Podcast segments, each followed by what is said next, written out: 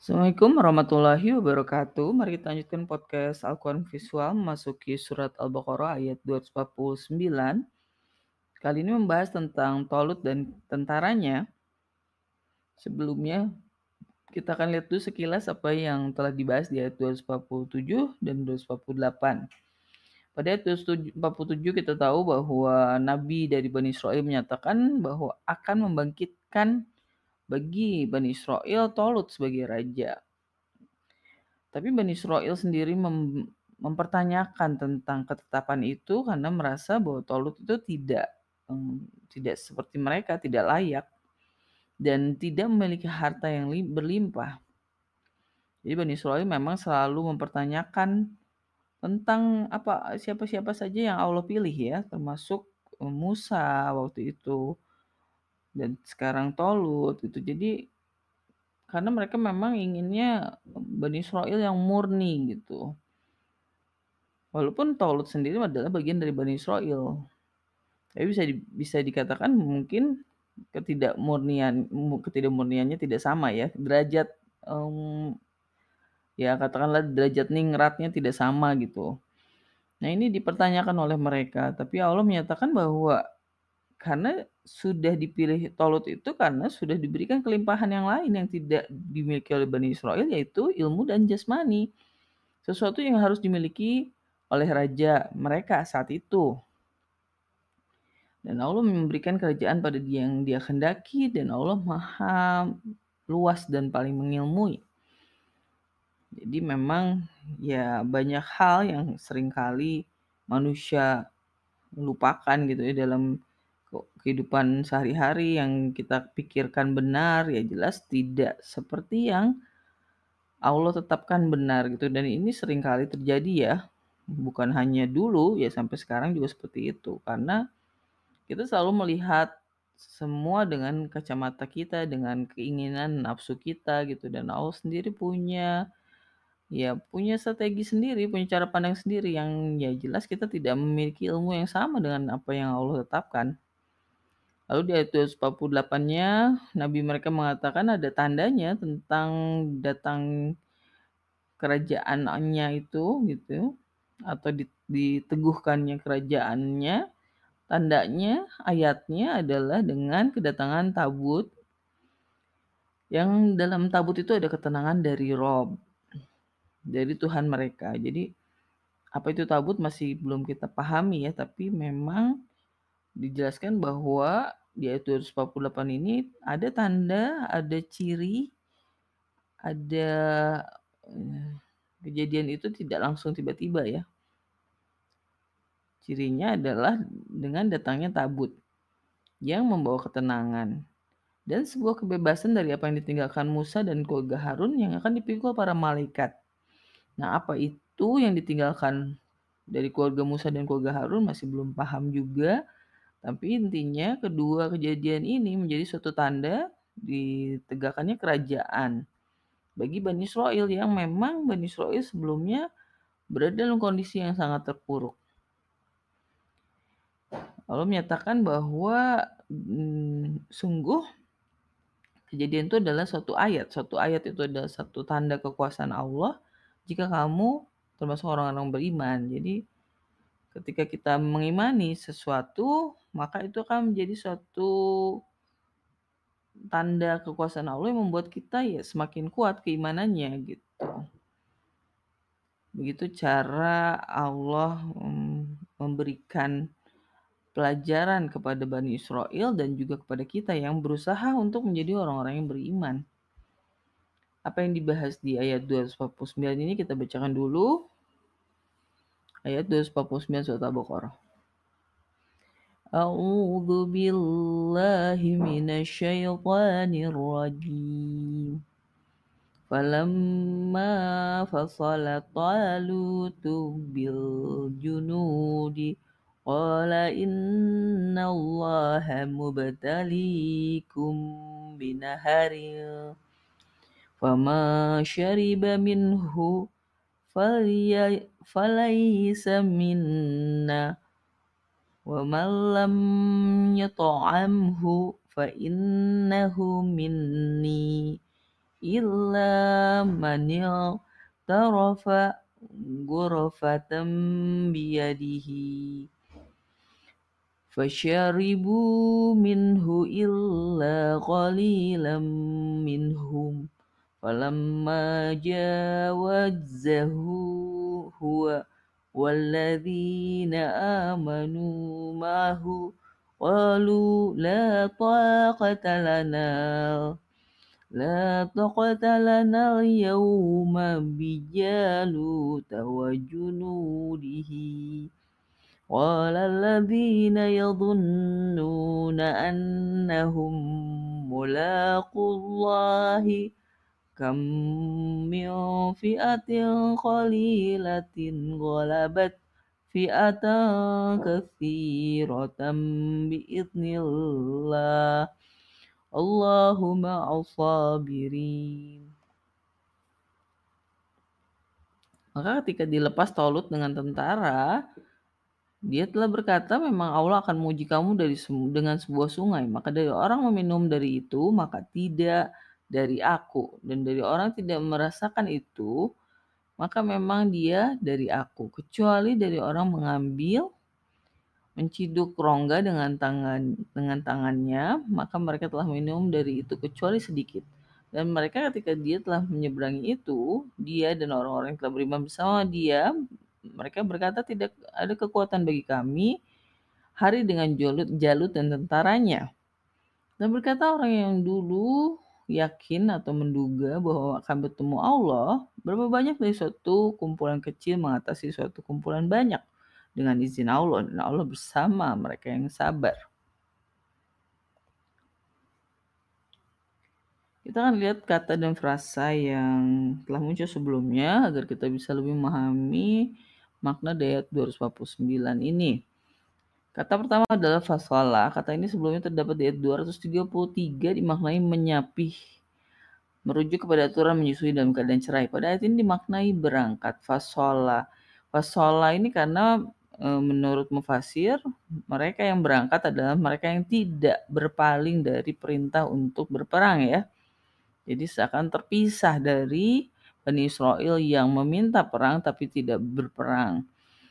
Lalu mubtalikum kata ini dimaknai mengetes atau menguji. Sebelum muncul sebelumnya muncul di ayat 155. Dalam makna yang hampir serupa akan mengetes kamu merujuk pada ujian yang ditimpakan pada orang beriman.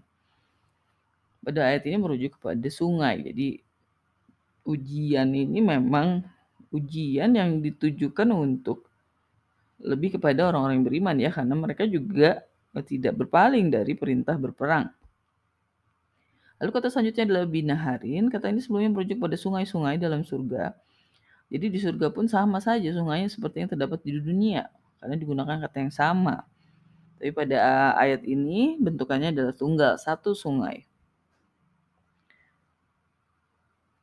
Lalu syariba, kata ini sebelumnya terdapat di ayat 187 dimaknai minum yang merujuk pada tata cara berpuasa, sedangkan pada ayat ini merujuk pada ujian Allah pada Tolut dan tentaranya jika mereka meminumnya, makan bukan termasuk bagian dari Tuhan.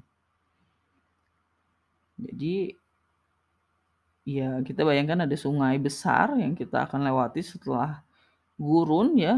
Zaman dulu kan memang daerah situ kan lebih banyak daerah gurun ya. Jadi sangat panas pasti pengennya minum yang banyak gitu. Tapi memang ujiannya jangan meminum. Ini jelas bukan ujian yang mudah ya. Lalu kata yato'amhu, kata ini dimaknai mencicipi, sebelumnya terdapat di ayat 184 dalam bentukan lain dimaknai makanan, merujuk pada makanan yang diberikan kepada orang miskin bagi mereka yang tidak berpuasa. Pada ayat ini merujuk pernyataan jika hanya mencicipi berarti bagian dari Tuhan. Nah, mengapa mencicipi atau malah disebut makanan gitu ya? Padahal mencicipi itu kan lebih sedikit.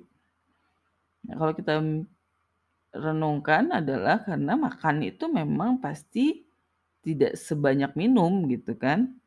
Jadi eh, kalau mencicipi itu sedikit, seperti kita makan kan selalu pasti satu suap satu suap gitu, nggak mungkin satu kali telan berapa kali telan gitu kan kayak minum. Nah, seperti itu ya makna dari mengapa digunakan kata makanan ketika berkaitan dengan minuman, mencicipi minuman. Lalu illa qalilam minhum, frasa ini merujuk kepada mereka yang tidak meminum kecuali dengan menciduk dengan rongga tangannya. Sebelumnya terdapat di ayat 246 merujuk pada Bani Israel yang berpaling pada sudah diperintahkan berperang. Jadi sesudah diperintahkan berperang saja, hanya sedikit yang tidak berpaling dari perintah itu lalu berangkat dengan Tolut, ternyata dalam ujian yang pertama ini pun gagal juga dan hanya sedikit yang uh, tidak meminum. Jadi makin sedikit ya. Lalu kata selanjutnya adalah frasa selanjutnya adalah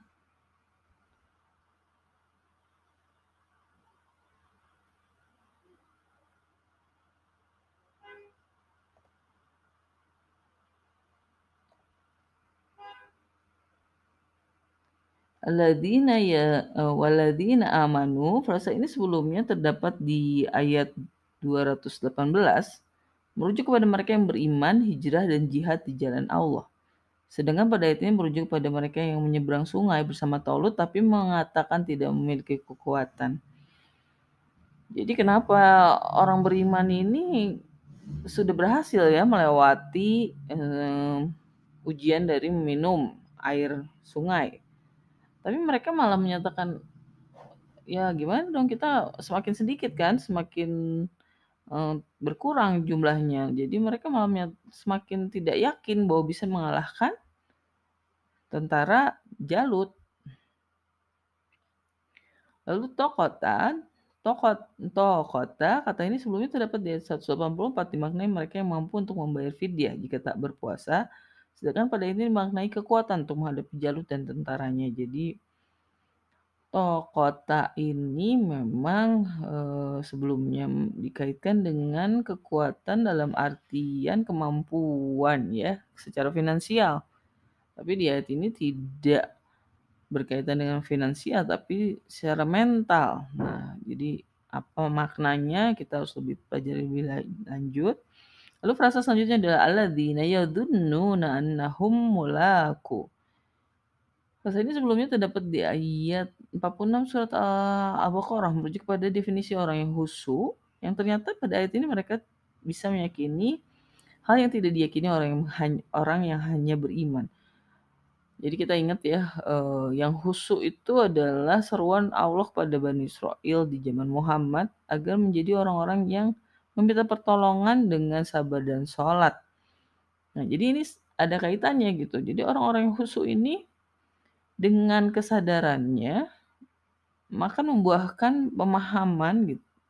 Nanti kita akan bahas di slide selanjutnya, tapi intinya kalau kita ingat kembali ke ayat 46 surat Al-Baqarah yaitu adalah meminta pertolongan dengan sabar dan sholat. Nah, jika selama ini kita masih bingung seperti apa sih minta pertolongan dengan sabar dan sholat, bentuk realnya adalah di ayat ini gitu. Ketika kesadaran itu bisa membuat kita mengubah persepsi terhadap suatu kejadian. Kita lanjutkan di ayat 249 surat Al-Baqarah, kata selanjutnya adalah kathiron. Katanya sebelumnya terdapat di ayat 245 merujuk pada mereka yang memberikan pada Allah pinjaman yang baik. Dia akan melipat gandakan berganda banyak Sedangkan pada ini merujuk pada golongan yang sedikit yang mengalahkan golongan yang banyak. Jadi kata ini merupakan lawan dari kata sedikit ya. Kasiron. Nah, ternyata gitu kan orang-orang yang husu mereka bisa meyakini bahwa bukankah sudah banyak contoh atau mereka bisa pelajari sesuatu, bisa memahami bahwa golongan yang sedikit bisa mengalahkan golongan yang banyak. Kenapa? Karena mereka yakin dengan pertolongan Allah. Mereka minta pertolongan dengan sabar dan sholat.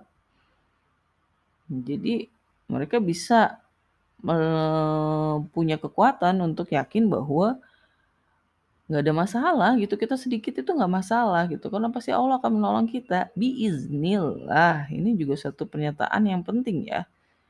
Dengan dengan izin Allah. Frasa yang sama persis sebelumnya terdapat ayat 97 dan 101 merujuk kepada fungsi Jibril dan keburukan ilmu sihir Sedangkan fasa izinnya terdapat di ayat 213 dan 221 merujuk pada orang yang beriman yang mampu menyelesaikan perselisihan dan orang yang beriman dalam pernikahan yang memanggil pada surga. Jadi Pemahaman bahwa segala sesuatunya tuh juga ada dalam kendali Allah dengan izin Allah itu adalah suatu pemahaman yang juga di atas pemahaman rata-rata. Bukan hanya sekadar membutuhkan keimanan, tapi juga membutuhkan kekhusuan yang kita pahami kekhusuan adalah orang-orang yang yakin akan bertemu dengan Tuhannya. Nah ini yang mungkin kita sendiri juga masih harus banyak belajar gitu bahwa apa sih makna dari yakin akan bertemu Tuhannya atau innalillahi wa inna rojiun gitu ya bahwa kita ini milik Allah dan kita akan kembali kepadanya. Apa sih gitu kekuatan dari balik pernyataan yang sering kita ucapkan tapi kita nggak sadar maksudnya apa gitu. Dan ternyata dalam keadaan yang sangat eh, genting ketika menghadapi musuh yang banyak, orang-orang yang khusus ini bisa meneguhkan dirinya dan orang-orang sekitarnya untuk yakin bahwa berapa banyak golongan yang sedikit bisa mengalahkan golongan yang banyak dengan izin Allah. Jadi pemahaman itu pasti akan menghadirkan suatu perilaku. Tapi kalau perilakunya saja tanpa didasari pemahaman ya nggak bisa juga. Makanya memang memperbaiki pemahaman itu adalah bagian dari perjalanan meningkatkan kualitas keimanan itu sendiri. Yang itu hanya bisa terjadi kalau kita mencoba memahami apa yang Allah ajarkan kepada kita melalui Al-Quran. Karena nggak ada manusia yang bisa memahami rahasia-rahasia seperti ini. Apakah orang-orang husu itu tiba-tiba saja menjadi husu? Ya tidak, gitu. Karena dia berusaha meriset pikirannya, berusaha menginstal pikirannya dengan ketentuan-ketentuan yang Allah tetapkan dengan meyakini bahwa mereka akan bertemu dengan Tuhannya itu adalah suatu usaha yang dilakukan terus-menerus. Allahumma as-sabirin. Frasa ini sebelumnya terdapat dari 153 merujuk pada suruhan awal pada orang beriman meminta pertolongan dengan sabar dan sholat, sedangkan pada ayat ini merujuk pada mereka yang khusyuk. Jadi ya sama saja ya karena kita tahu bahwa kekhusuan itu uh, adalah intinya meminta pertolongan dengan sabar dan sholat. Di ayat 153 tidak dibahas tentang kekhusuannya, tapi dibahasnya tentang meminta pertolongan dengan sabar dan sholat. Jadi sama-sama saja. Jadi sebetulnya ya memang ayat Al-Quran itu overlapping. Berulang-ulang saling terkait satu sama lain. Yang jadi masalah, mampukah kita mengambil, menarik benang merahnya, bisa memahami esensinya lalu bisa melakukan apa yang Allah tetapkan untuk dilakukan. Nah, ini yang jadi masalah gitu. Karena saking kita pikirannya itu sering kali tidak apa ya? Tidak bisa melihat inti, kita tuh hanya melihat ayat-ayat Quran tuh seperti terputus satu sama lain. Nah, padahal sebetulnya tidak. Ayatnya sendiri akan menggabungkan ayat satu ayat dengan ayat yang lain dan membuat kita bisa menemukan intinya. Kalau kita bersungguh-sungguh ya. Ya inti ini yang sebetulnya harus kita pegang, bukan kita mempelajari ayat-ayatnya satu persatu, menghafalkan satu persatu, tapi tidak bisa menemukan inti, ya sama saja bohong. Ya sama seperti di ayat 149 ini menceritakan tentang orang-orang beriman, tapi ketika menghadapi satu masalah nggak sanggup. Kenapa? Karena mereka belum jadi orang-orang yang khusyuk. Dan ini juga satu hal yang harus kita telaah lebih lanjut ya. Lalu kesimpulannya di ayat 249 ini adalah ayat 249 masih merupakan kelanjutan dari ayat 246, masih merupakan satu rangkaian. Pada bagian ini dikisahkan tentang mereka yang gagal menghadapi ujian selanjutnya tentang larangan meminum kecuali sedikit. Mereka yang gagal tidak melanjutkan perjalanan karena jumlah mereka berkurang. Orang yang beriman yang tersisa merasa menjadi berat menghadapi musuh yang sudah tahu musuhnya pasti lebih banyak. Ternyata keimanan saja tidak cukup. Ada hal yang bisa ditembus oleh kekusuan. Satu golongan yang pernah Allah seru pada uh, satu golong satu hal yang pernah Allah seru dari Bani Israel zaman Muhammad yaitu tentu uh, seruan untuk menjadi orang yang husu. Ternyata nenek moyang Bani Israel dulu pernah tercatat ada golongan yang termasuk orang yang husu.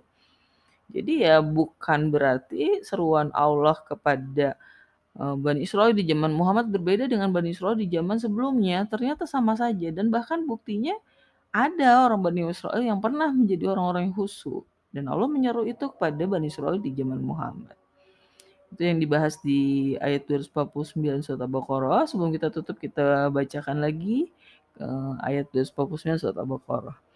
أعوذ بالله من الشيطان الرجيم فلما فصل طالوت بالجنود قال إن الله مبتليكم بنهر فمن شرب منه فلا فليس مني ومن لم يطعمه فإنه مني إلا من اغترف غرفة بيده فشربوا منه إلا قليلا منهم فلما جاوزه هو والذين آمنوا معه قالوا لا طاقة لنا اليوم يوم بجالوت وجنوده. قال الذين يظنون أنهم ملاقو الله كم من فئة قليلة غلبت فئة كثيرة بإذن الله والله مع الصابرين صدق الله العظيم Assalamualaikum warahmatullahi wabarakatuh